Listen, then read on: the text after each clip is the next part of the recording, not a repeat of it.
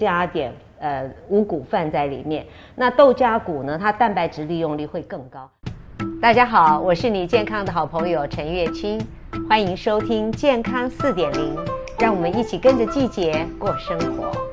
化疗中可以喝绿拿铁吗？如果是正在做化疗的朋友啊，那你可以一天喝2杯，就像 Cindy 一样，她是喝1杯蔬果的，1杯豆谷的，补充你的植物性的蛋白质，优质的蛋白质哈。然后还有我通常都会加点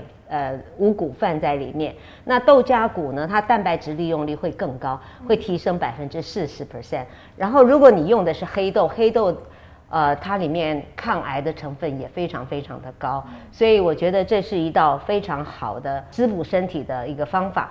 你也可以试我的黑五宝豆谷奶，对，里面也加黑木耳，黑木耳是水溶性膳食纤维，也可以加速把这些化疗啊、这些毒素啊加快的排出，然后可以滋养你的肠的好菌，因为化疗可能会把你的好菌也杀死很多，所以这一道是很不错的。然后蔬果汁呢，啊，它当然就可以补充很多的维生素 C 啊，这些营养的成分。蔬菜一定要穿烫，那我通常穿烫30秒到50秒，那你可以穿烫50秒到1分半钟啊，如果你担心的话，或者你正在做化疗的话，平常我们是不削皮的，在做化疗的时候可以削皮。蔬果汁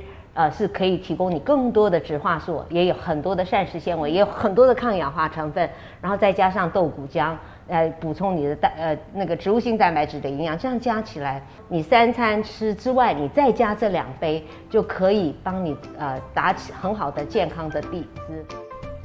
如果你想收看我的影片，可以到 YouTube 搜寻养生达人陈月卿，